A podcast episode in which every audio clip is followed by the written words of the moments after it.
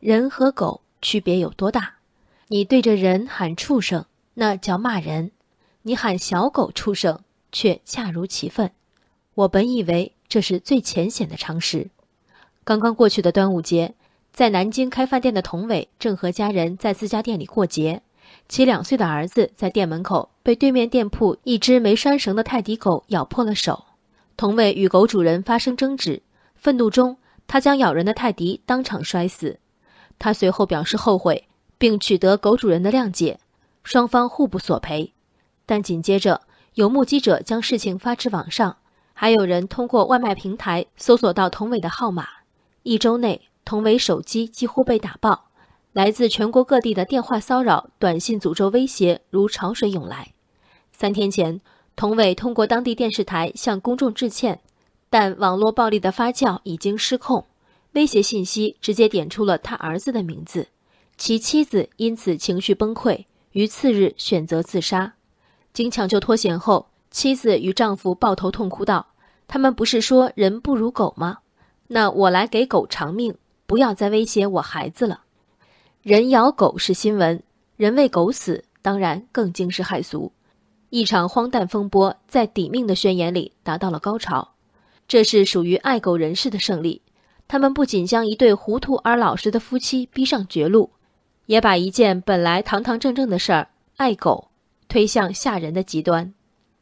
这场侵犯关于权利，关于边界，关于隐私，唯独不关爱狗的事儿。再爱狗，号称人狗一样者，脑子个个和狗一样吗？要知道，在各个城市的养犬管理规定里，随处可见携犬出户时。应当对犬竖犬链的条款，口口声声把拴狗和管好熊孩子划等号，是要生造出一条人链吗？狗咬人，狗主人不对；人摔死狗，动手的人不对。事情发展到这里，爱管闲事的热血网友上场了，披着爱狗外衣的蛆虫也上场了。换个硬核一点的生意人，事情当然闹不到这份上，因为这是铁板钉钉、损失清楚的侵权案例。随着网友的谩骂、号召抵制，童伟的店铺经营无以为继。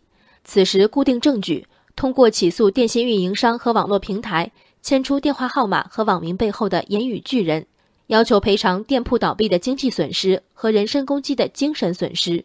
一场大快人心的官司呼之欲出。说真的，谁不好奇那些躲在网线背后、天天喊打喊杀的人长了什么猥琐模样？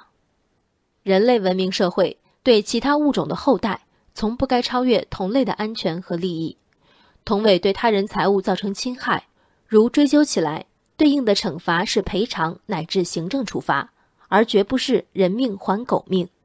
可悲的是，这朴素的不明就里的是非观、因果观，不仅被借题发挥的邪念所利用，还深入受害者本人思维。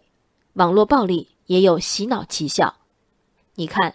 记者拨通那些发出威胁短信的号码，这些号码不是关机就是无法接通。他们热衷于作恶，也急于甩脱被追究的风险。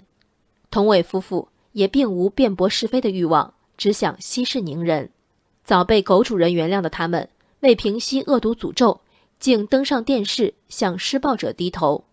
为制止爱狗人士对他们孩子下手，甚至可以选择自杀。